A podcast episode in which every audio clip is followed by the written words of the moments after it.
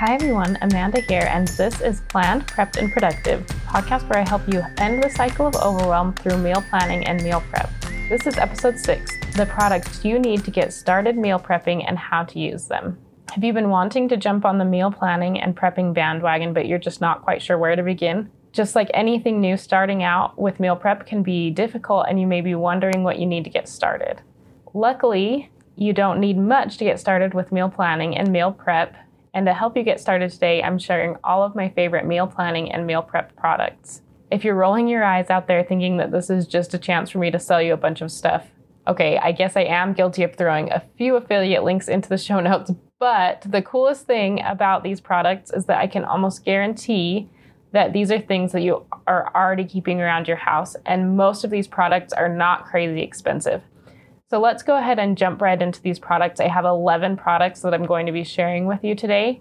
And I'm going to go ahead and describe what the product is, why I think you need it for meal prep, and uh, what that will cost you if you don't already have it. So let's begin. The number one thing that you need is a planner or a planner app. And I know that this is not related to the kitchen at all, but I've said a hundred times that success with a meal plan starts with your life plan. In order to plan, I use a combination of paper planning and app planning. Um, depending on your personality, you might prefer one or prefer one over the other. There's some great apps out there. I'm going to go ahead and share my favorite, but this is by no means an all-inclusive list. In fact, um, that might be a topic for another day where we can dive into all of the different options that are available. For my weekly schedule, I just use a basic weekly calendar that you can get on Amazon. I'll link to the one that I have, but um, you can get these anywhere that a planner sold. It's really not fancy. I do like to make sure that they have the nice big pages because I write a lot, but other than that, there's really nothing special about this planner. I have also included a free planner template in the show notes. Um, you can get that at callmebetty.com slash products for meal prep. And this is really cool because I have gone ahead and customized this to include everything that I'm thinking about with regards to my schedule and my meal plan. So it has spots to write in what you're meal prepping and what things you have that day that will maybe get in the way of a more extensive menu and you can go ahead and um, write those things in. So this is a really custom option that you can download and print out. If you really like it, you can print a whole bunch and have it bound. You could also, if you like to bullet journal, just go ahead and copy that template and you'll just know everything that you need to think about and include. So that's an option as well. For those of you who like app planning, there's a lot of great apps out there. Google Calendar for scheduling to me is just the best option out there. And it's great because you can sync your calendar with your loved ones and never miss a thing. Google Calendar also will integrate with a lot of other planning apps. Um, another app that I have used in the past that I'm not using today, but you might want to check out is Todoist. And Todoist is really great for for creating recurring tasks, that things that you do every single week. Todoist will go ahead and just pop those things straight into your Google Calendar so that you can remember to do them. The last app I'm going to mention is called Evernote, and Evernote is my absolute favorite planning app that I use all the time. So, Evernote is basically an advanced note taking app where I can sort documents into different notebooks and different categories to keep my life organized. And the reason that I love this is because, like I said, I really like handwriting my plans. And in the past, I've always had like just a composition notebook that I take everywhere I go. And I'm always writing down those little thoughts that go in my head. But the problem with a typical notebook is that I never know where to find whatever I've written when I need it later. So, what I do now, I still like my handwriting and I will still have a composition notebook, but I'll go ahead and transfer that into Evernote where I can really organize it. I can put it into my life notebook, into my church notebook, into my home notebook, um, and I'm able to search it within Evernote so I never lose anything anymore. So, I really, really love this option. So I use a combination, like I said, of um, an app, which is Evernote, and a paper planner. I still just like my weeks to be planned and written out on paper. So hopefully that's helpful to you um, to look at some of these products as you start to venture into meal planning and meal prepping and getting more serious about it. So the cost for this, my paper planner costs $10. Um, if you prefer to be more custom, it's probably going to cost you closer to $50 to get a nice planner. Todoist and Evernote both have free versions, and I've only used the free versions of each of these apps, and it's been sufficient for my needs. But there are costs associated with that as well. And I'll just drop some links to their website so that you can check out those costs. Okay, moving on. The next thing that you're going to need is a freezer, and preferably a really big freezer.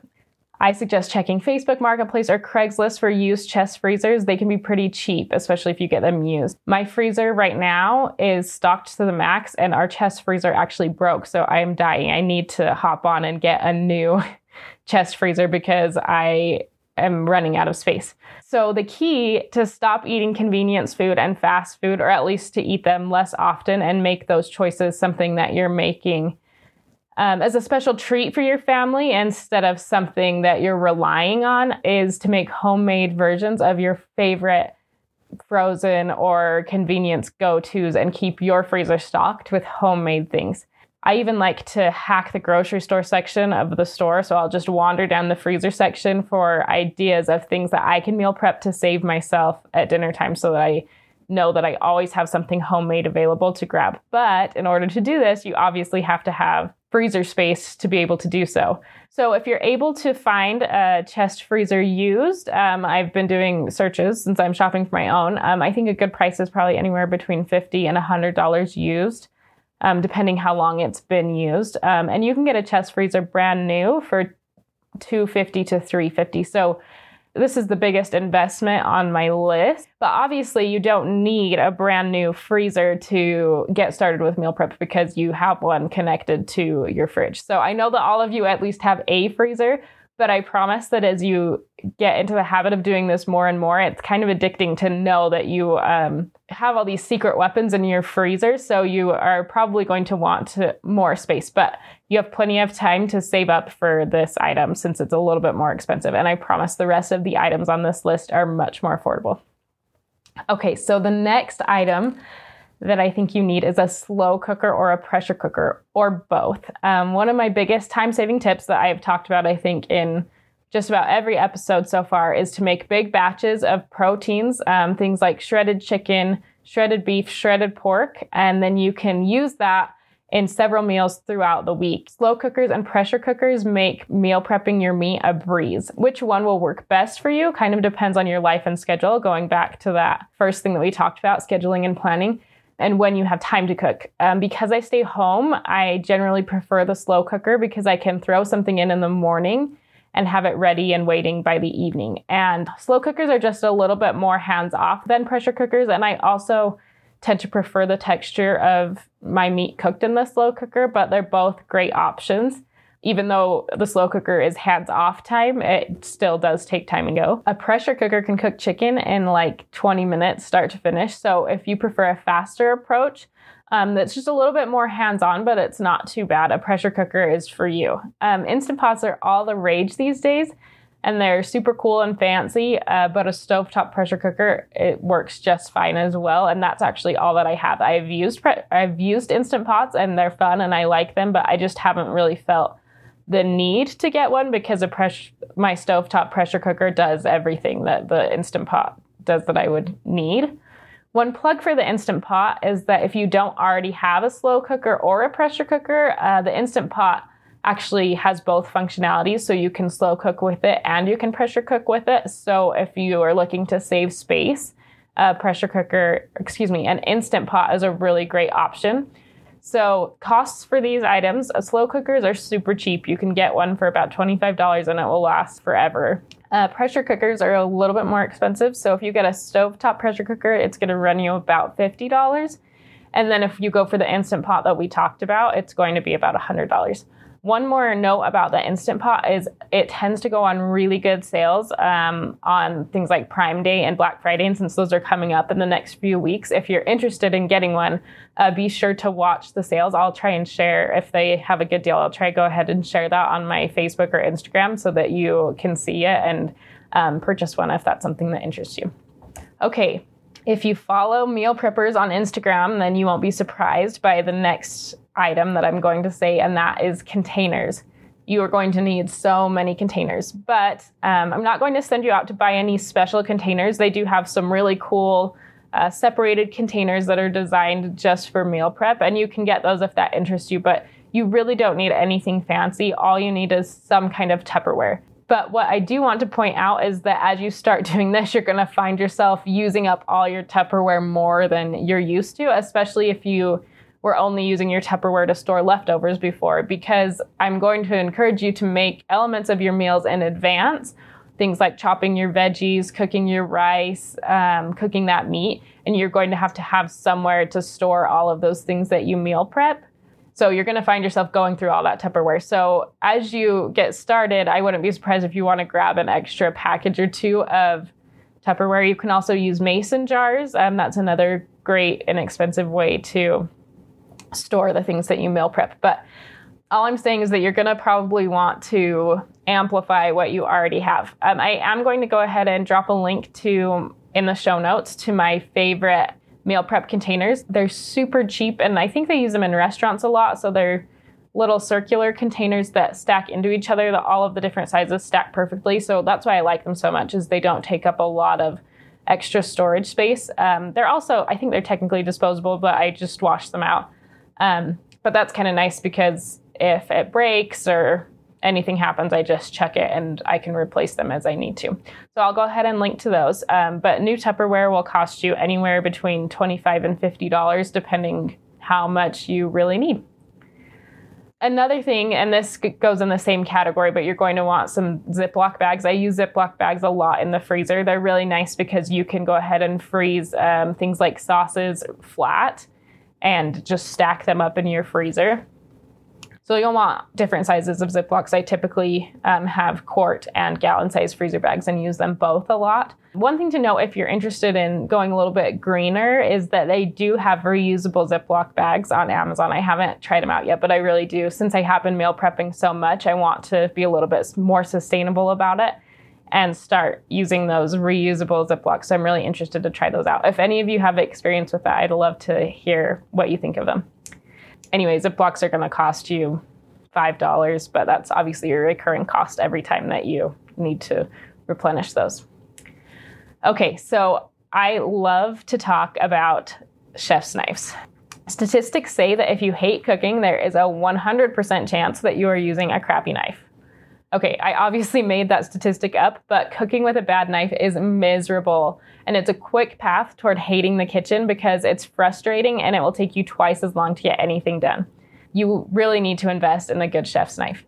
There are several affordable options out there, um, and as long as you're sharpening your knife regularly and taking good care of it, this means not dishwashing your knife, keeping it somewhere that's protected, like in a little knife sleeve, and not just letting it roll around in the drawers anyway, if you're taking good care of it, it will last a really long time. I'm going on eight years with my knife. I actually don't know how much it cost. I think this one retails for like around a hundred dollars anyway but it's as good as new and i like i said i've had it for eight years and it's amazing when i get it sharpened and on amazon they have some options that start even like between 35 and 40 dollars that have some really great reviews so obviously this is one of those situations where you're kind of going to get what you pay for, but you can start out with a $35, $40 knife and it will probably be better than whatever knife you're using from that, you know, knife block that costs $50 for the whole set of knives. um, and I just go ahead and use like an eight inch chef's knife. That's my favorite. A paring knife is another option that I use a lot as well, but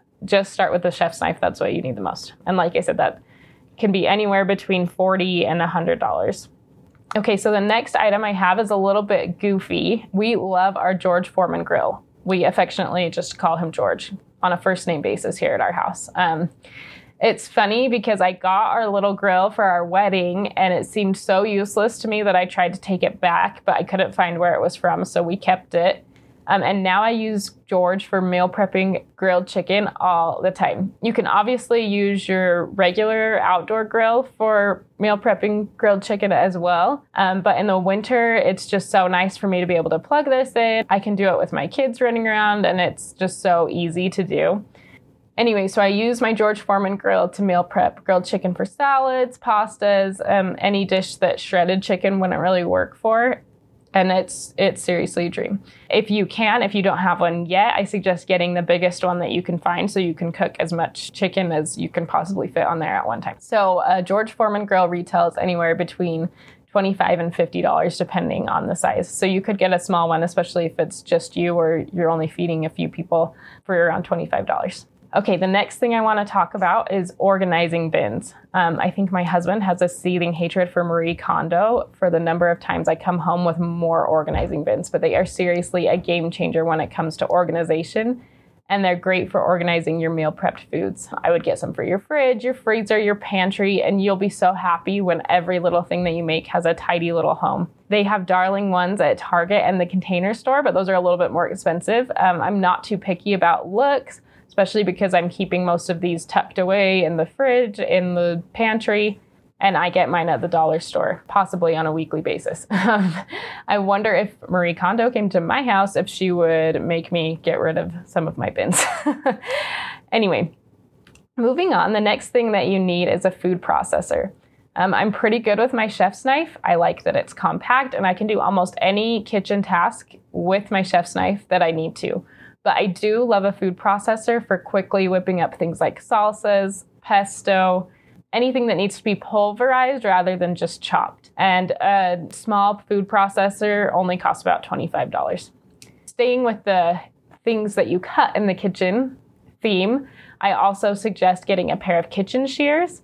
Some things are just better cut with scissors. Um, if you hate trimming chicken, it might be because you've been using your knife to trim chicken if you get a good pair of kitchen shears, you'll be shocked at how much easier it is to trim that chicken with kitchen shears. So, kitchen shears, you can get a decent pair for about $10. Another thing to keep in mind when you're meal prepping is food safety. Because you're going to be preparing a much larger por- a much larger proportion of food than you have in the past, you want to be especially careful with food safety so that you don't end up preparing a large batch of something and end up having to throw it all away because it wasn't prepared safely. So, in order to be safe, a meat thermometer is your go to. A meat thermometer will help you tell you that your food has been cooked to a safe temperature. Um, it's also really nice to avoid overcooking so that you don't end up with dry chicken, especially because we're meal prepping and we're going to be freezing this and reheating it. We want to be sure that we are really not overcooking it at all because we want to retain as much moisture as possible. So there's a couple different types of meat thermometers out there. I'll go ahead and link to two that I like, but I like them both for different reasons. My favorite one, I think, is probably the one that you just go ahead and stick the probe in, and there's a little monitor that goes to the side because that probe is heat proof. So you can stick the whole thing in the oven and just leave the monitor out, and it will beep when it hits the right temperature. So it works the same way, really, as a timer except that it's actually going off when it's the right temperature, not just arbitrary the way a timer would be. Okay, the last thing is really simple, and I'm almost 100% sure that you already have these, but Sharpies and masking tape. This is a little tip that I learned from spending a lot of time in commercial kitchens before I was a stay at home mom. They are always labeling everything, so you never have to wonder how old leftovers are or how old things that you meal prepped are when you are labeling them. And I like using masking tape because then you're obviously not ruining your containers. You can take it off and you can put a new piece on and um, continually rotate those things out. So, this little tip will really help you to cut down on waste in your kitchen. And that will obviously save you money because you're not buying new things every time. And the cost of Sharpies and masking tape, I don't know, somewhere between two to five dollars, depending how much you get. Anyway, I hope this episode has helped to put things in perspective for you and has shown you that you don't need a ton of fancy stuff to get started with meal prep, and you probably have invested in more than half of these items already, if not more.